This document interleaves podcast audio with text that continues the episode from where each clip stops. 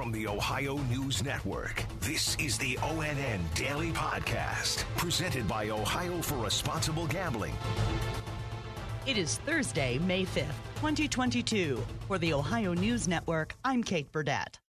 Police in Toledo have arrested 22 year old Jediah Carter for last week's shooting death of a seven month old girl who was riding in a car with her father. ONN's Michael Sandlin has more with Toledo Police Chief George Kral. Chief Kral tells me that it came down to old fashioned police work, with detectives going door to door in the neighborhood where the shooting happened, figuring out his identity through ring doorbell camera footage. That's how Carter was arrested. I've gotten I don't know how many calls, texts, and emails from people in the in the community saying great job. They don't want this level of violence. No one wants to see a seven month old or a 27 year old get killed.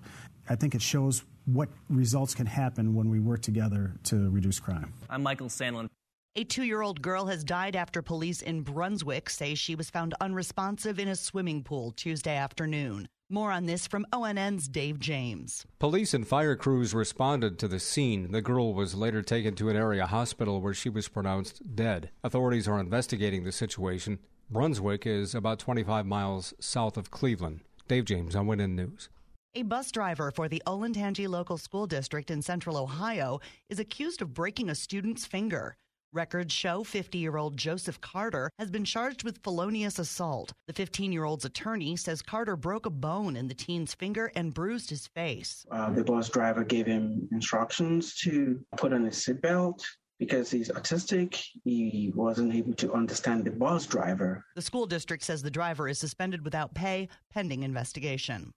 The Ohio State Highway Patrol says a driver inside a flipped vehicle had a weapon in his hand, which led to an officer involved shooting in southwest Ohio. ONN's Angela An has the story. This happened yesterday on I 75 near Moraine, which is in the Dayton area. There was some sort of crash, and the Moraine police chief says officers tried to talk to the man and de escalate the situation for five minutes.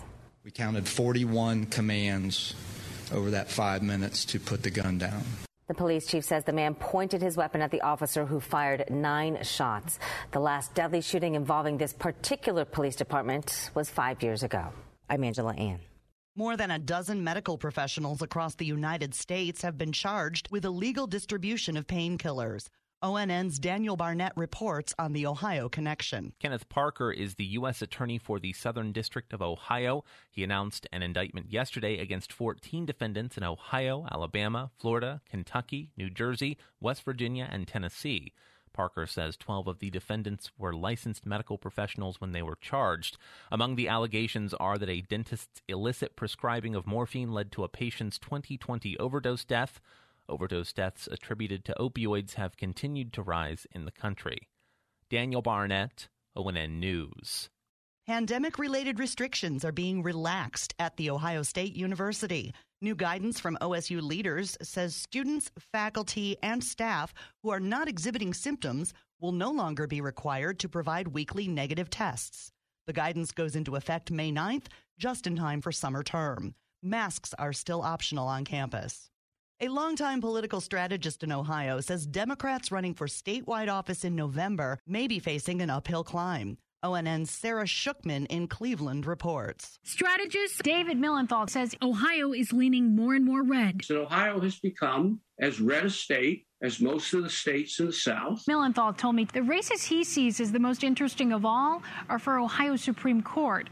He says if abortion rights do come down to state law soon, it is the state Supreme Court that is likely to weigh those future challenges. I'm Sarah Shookman. Ohio's political map making panel met again yesterday ahead of a court ordered Friday deadline to fix a fourth set of invalidated legislative maps, but with two new members. The Republican controlled commission convened without GOP State Senate President Matt Huffman and House Speaker Bob Cupp who both stepped down this week and named fellow Republican successors. A three judge federal panel has indicated it will impose the commission's third set of legislative maps on May 28th if no alternative is passed by then. President Joe Biden will be paying a visit to Southwest Ohio tomorrow. ONN's Tracy Townsend reports. The commander in chief will be north of Cincinnati in Hamilton. The president will meet with manufacturing leaders to see new technologies at work, and he's going to talk about his plan to make more throughout the country. He's going to be arriving and departing from the Cincinnati Northern Kentucky International Airport. I'm Tracy Townsend. Cleveland's Rock and Roll Hall of Fame has released the official list of 2022 inductees.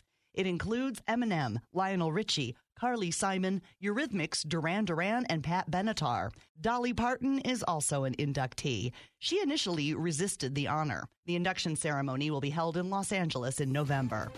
Special thanks to our affiliates WBNS TV in Columbus, WTOL TV in Toledo, and WKYC TV in Cleveland for their contributions to today's podcast. I'm Kate Burdett on the Ohio News Network. This has been the ONN Daily Podcast, a production of Radio Ohio Incorporated on the Ohio News Network.